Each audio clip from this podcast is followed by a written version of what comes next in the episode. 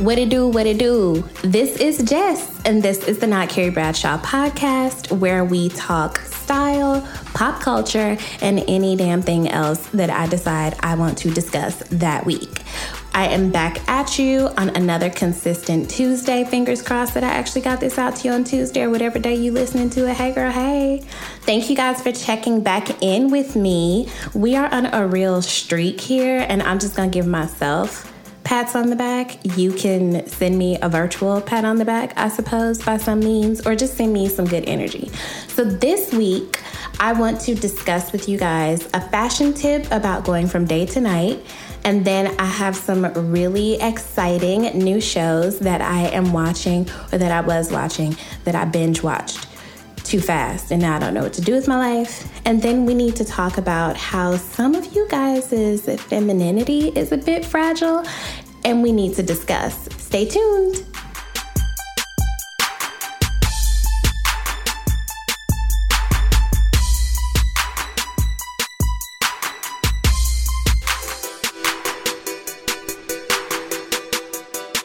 Okay, ladies and gents, as per usual, we're gonna kick this thing off with a fashion tip.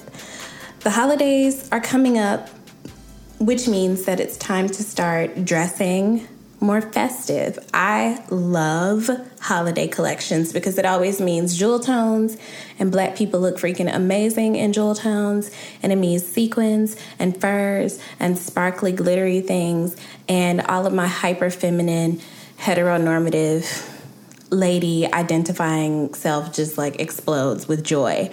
Um, here's what we need to talk about though. I want you girls to know that while I think it's great that your Louis Vuitton Neverfull comes with that little pouch insert or like two pouch inserts, I want you to know that that insert does not count as a formal bag. It's really important to me that you guys understand that just because something is designer or luxury does not automatically mean that it translates into formal attire. I don't care how much you pay for it. So it's like a huge pet peeve of mine to see people bring a daytime bag to an evening affair, especially when they're dressed in evening attire. Like, it really burns my biscuits because you can go to Aldo and get you a little clutch for about $20, you know. Um, one of the beautiful things about living in the city of New York, well, I live in Brooklyn, but you know, living in New York, you can run down to the garment district and you can go into one of those wholesale accessory stores and you can get you about two, three good clutches for about $40. I ain't even joking. Like, it's an affordable transition to make, but like, let's make some distinctions, right? A daytime bag, like let's just look at this logically. A daytime bag is for the function of the daytime. It makes sense for it to be really freaking big, especially if you live in New York like me. I live in Brooklyn, I commute to Midtown Manhattan.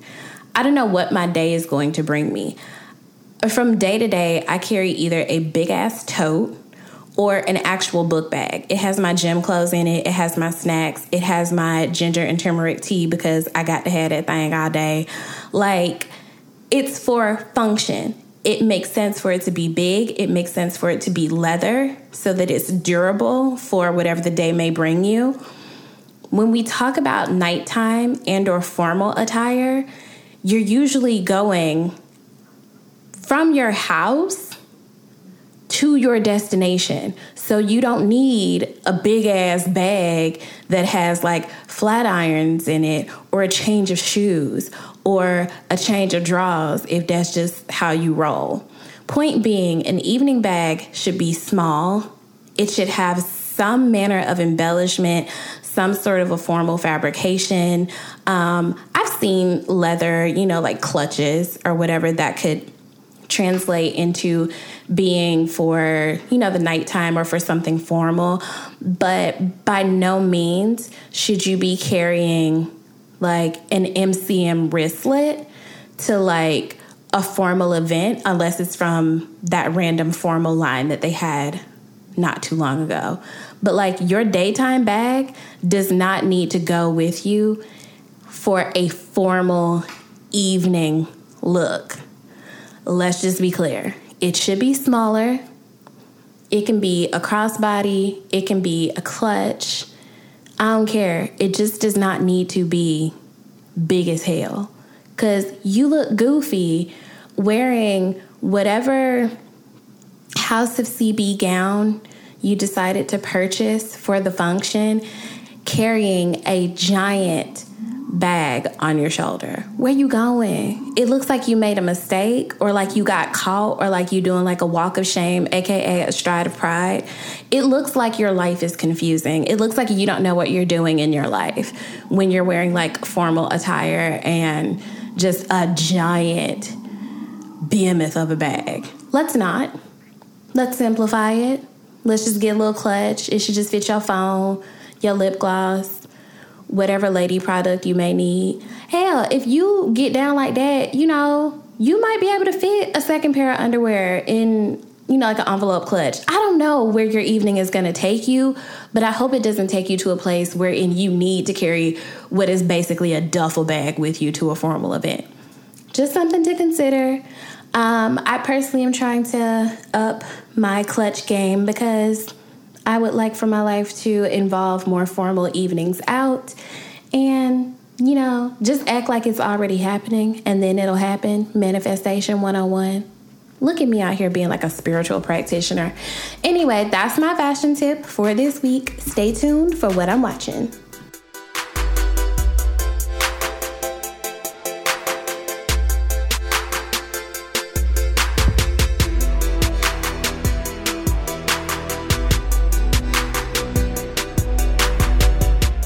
As you guys know, or if you're new here, you don't know, I freaking love television. It is one of my greatest joys in this world.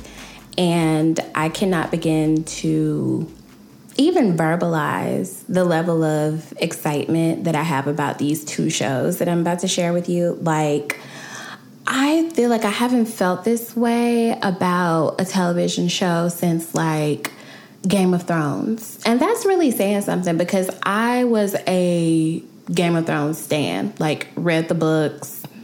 Sometimes I skimmed message boards because I wanted to know about fan theories. It was a problem. They let me down with the last season, so we ain't gonna get into that too much. But what I am watching, or what I back up, what I finished watching because I breezed through it because I needed to know what the hell happened Number one is Peaky Blinders. Oh my gosh. It's so good, y'all. So Peaky Blinders is a BBC slash Netflix Netflix period drama. It's about the Shelby family, um, somewhere in England, possibly Ireland. I always get this mixed up. But anyway, so they're basically a family of gangsters from the 20s. Um, the show is led by Cillian Murphy, who you may or may not remember as the Scarecrow from the Dark Knight franchise of Batman.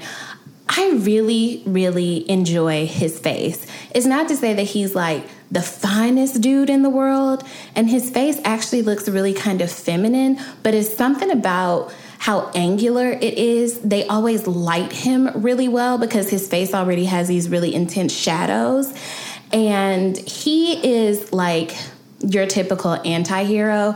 And the show is just basically about this family post uh, World War One, and they're just painfully disenfranchised and they're just trying to come up in the world. Naturally, they start doing some illegal shit, but then they want to go straight. And we've all seen via Sons of Anarchy or Breaking Bad what happens when good people have to do some illegal shit or feel that they have to do some illegal shit just to survive, but then they can't get out of the illegal shit. Hijinks ensue. This show is so good though, y'all. Like, I am absolutely in love with Aunt Polly. She's my favorite character. Um, number one, because I deeply enjoy when costume designers communicate a woman's strength via her, her wardrobe. And when I first started studying fashion, the 20s was my least favorite decade because I felt like it was like a skinny bitch's time because all of the waists were very like loose. It wasn't, you know, a time of like form fittedness and, you know, feminism and suffrage and all that stuff. Another conversation for another day. But this show has really made me fall in love with 20s fashion. Um, so I love Aunt Polly. Um, again, Tommy Shelby is the patriarch of the family. He's a tortured soul. The older brother, Arthur Shelby, is a aggressively tortured soul it's an emotional roller coaster. It starts off really slow. I'm going to be very honest with you. It took almost the whole first season for me to even figure out what the hell was going on. I was like, whoa, whoa, whoa, whoa, whoa, whoa, whoa. Who did what now? But I have to encourage you to stick with it. It's so freaking good. Um, I just wrapped up like the most recent season, which I think is season five on Netflix, and like I, I, I deeply regret having breezed through the show as fast as I did because I'm dying to know what happens next. Um, but yeah, I really enjoy Peaky Blinders. Um, the haircuts, the even the way it's shot, like it's shot so cool. And I'm sure some of these scenes might even be gratuitous. There's a lot of slow motion walking down these dimly lit alleyways and it's like sparks flying from like a blacksmith standing nearby or something. And they play a lot of anachronistic rock music. And then also, Tom Hardy is in it. Y'all, I live for Tom Hardy. There are some random Game of Thrones guest appearances in there. It's a good show. Please get into Peaky Blinders. Um, the most recent season is creepy in that it kind of it assesses the rise of fascism in Britain and it feels awfully familiar to what's happening over there and here right now. So I urge you guys to get into Peaky Blinders. It's hella good. And then also talk to me about it because I want to discuss it with people. The second show that I got into on Netflix is The Politician. My baby sis was telling me for like weeks, you gotta watch The Politician. I was just like, oh, no, I don't feel moved by it. Number one, I'm just not a huge fan of Gwyneth Paltrow. Um, but it is so worth it. It's so. Ryan Murphy just, he's amazing in terms of like costuming and set design. This show is just beautiful in and of itself. But it's basically about very, very, very wealthy people and mental health and how wealth is kind of more so like a status to aim for it, mm, it gets kind of complicated but basically this kid goes to this prestigious school um, he was adopted into a very very very freakishly wealthy family he has dreams of becoming the president of the united states and he has studied um, presidents and knows that the first step is to be student body president and to go to Harvard. So this whole show is kind of centered around that ambition. And the main character is is played by Ben Platt, who people on Broadway have been obsessed with for a minute now. And I just really hate musicals, like hate them. I suffer through the musical numbers in Disney movies, even though people swear that that's like the best part. I will give you that on Hercules um, and maybe The Lion King, but like I just don't like musicals. So I never really got into Ben Platt. But oh my God, that kid's voice, I cried. There's a part. I don't want to spoil this for anybody, but his the very first time that he sings, it literally moved me to tears. Um, you'll see why when and if you decide to watch this, but it's kind of a dark comedy. It's kind of campy, but I really appreciate how they there is a suicide involved and I always really appreciate when writers are able to put into words what the mental state of a person who is suicidal or who has committed suicide like I have only ever been able to describe it as an extreme level of despair. But this character says something to the extent of there was just so, you know, like I feel everything. And there just weren't enough good feelings to balance out the bad, and he just couldn't take it. And I deeply understood what that feeling was like because that is something that I have struggled with in the past.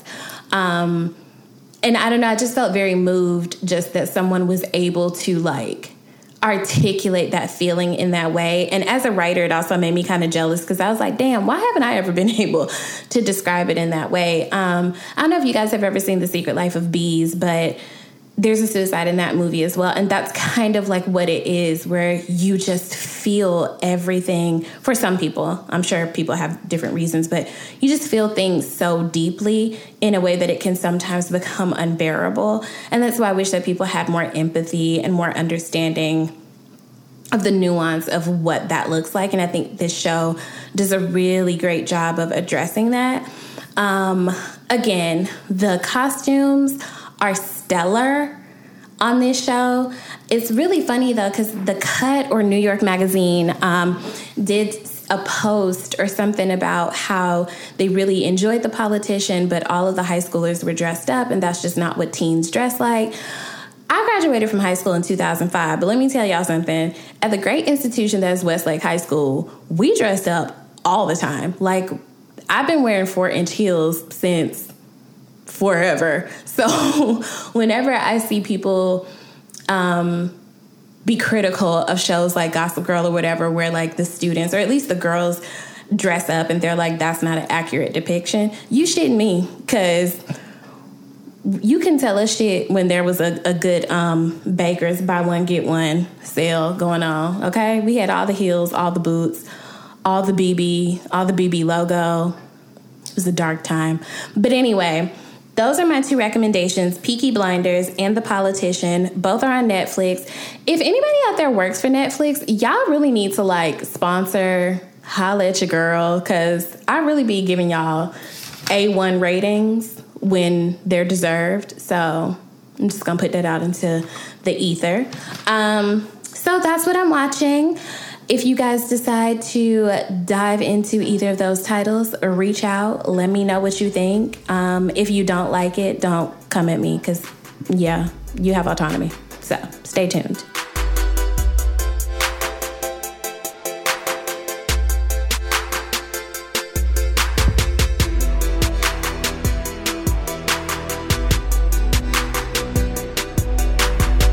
Okay, finally, we have reached the section in our show that I have decided to call I Have Questions.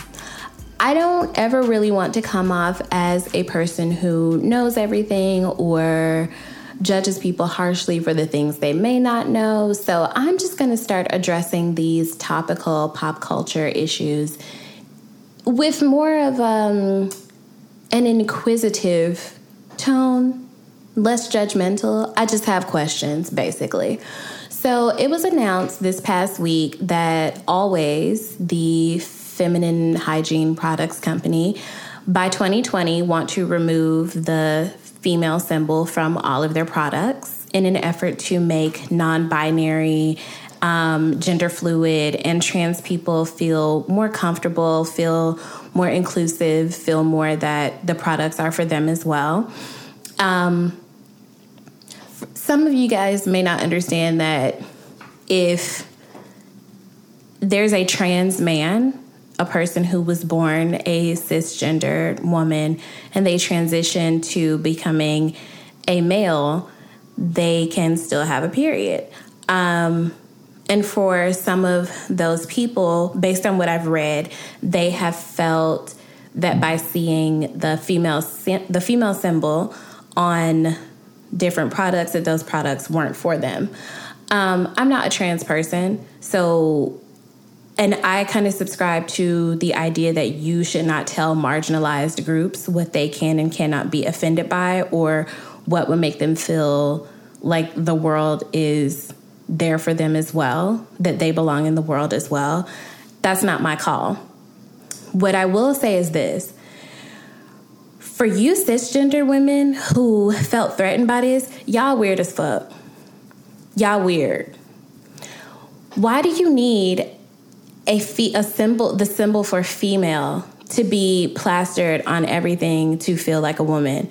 I saw people feeling like their femininity was being erased and this was just, bruh, it's a product that manages the flow of menstrual blood. You really need for the company to tell you that that's for you as a woman? Like, what? I don't understand. Um, this highlighted for me the fact that, and something that I think I've always known on some level, some women are have really fragile femininity. Just like we talk about guys, their masculinity being really fragile that is so easily threatened. That's true for women too. Um, this is just one example of that. What I have noticed in my life, um, I can only speak about my own experience. I am a cisgender woman. I just so happen to identify with very heteronormative practices for women, stereotypical practice for practices for women. I like makeup. I like to get my hair done. I don't feel like a full person really if my hair isn't done. And I know that makes me sound shallow, but it's my truth. If my hair ain't right, my whole day is messed up. Um, I love clothes. I love very girly clothes. The more romantic and frilly, the better. Um, I'm curvy, which is its own thing. I am like a very girly girl woman. And in a lot of spaces, I have encountered women who feel threatened by that. And it's mo- mostly been like in the workplace. For example, when I worked at Coach, the girl who was supposed to be mentoring me, I think didn't take me seriously because I wore makeup to work every day, because I wore heels to work every day. Um, even my day job now, I remember my first week there and this woman being like, Oh, I remember when I thought that I was hot shit and I could wear heels all day. And I'm just like, well, What do you want me to do with that information? And like, even now, um, you know, some of the women at my job will, Oh my God, I just can't understand like how you wear those shoes all day. Like, I would just die. What am I supposed to do with that information? I don't I hope you don't die. Then don't wear these shoes. Like, what? Best case scenario, what am I supposed to say back to that? Point being, I have been, and this is not in any way to like tangentially relate my my life to a trans woman's life or a trans man's life because that's a level of oppression that I will never understand. But I do understand what it's like for someone to feel that you are a threat to their identity.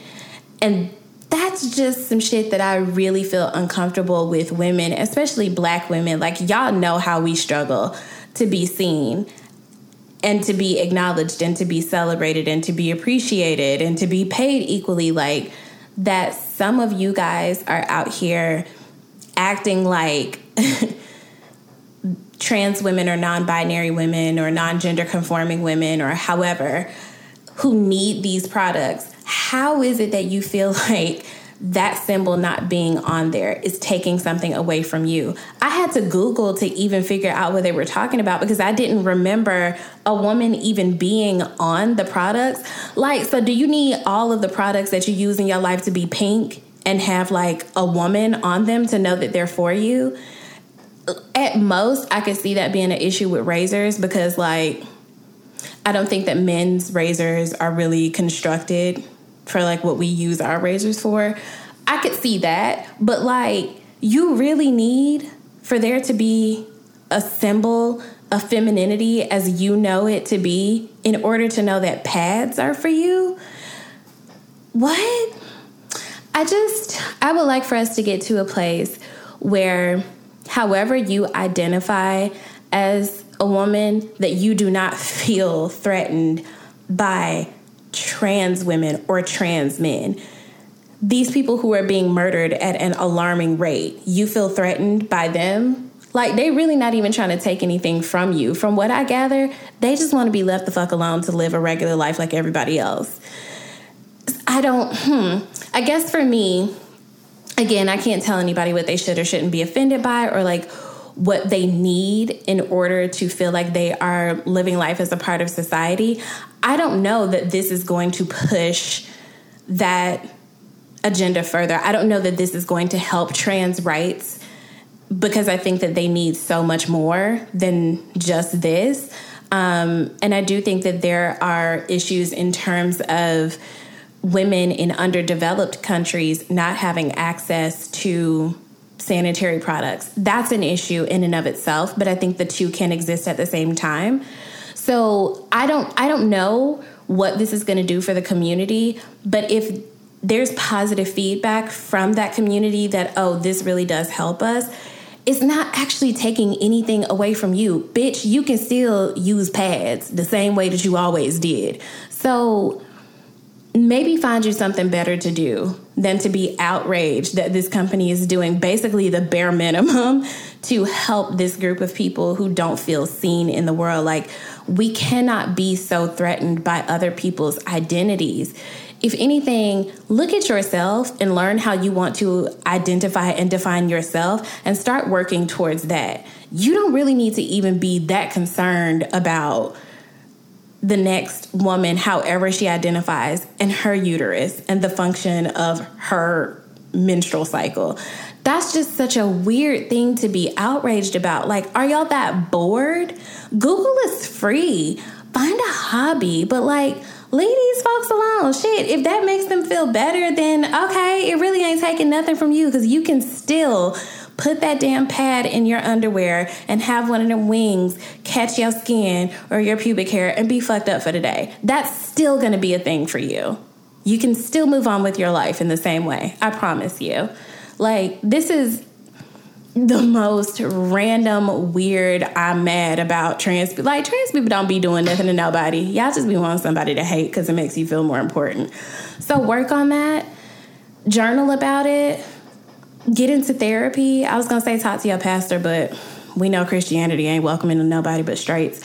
So um, I just want us to all do a better job of supporting that community, especially as black people, because we know what it's like to not be seen or acknowledged for your life to matter less. So when we say Black Lives Matter, I want us to include that trans Black Lives Matter, queer Black Lives Matter, everybody on the spectrum's Black Life matters, not just yours. So mind your business and let people do what makes them feel good and safe and human and move on with your goddamn day. All right, guys, like, comment, subscribe, share, send me money, and just try to be a better human this week, all right? Talk soon. Bye.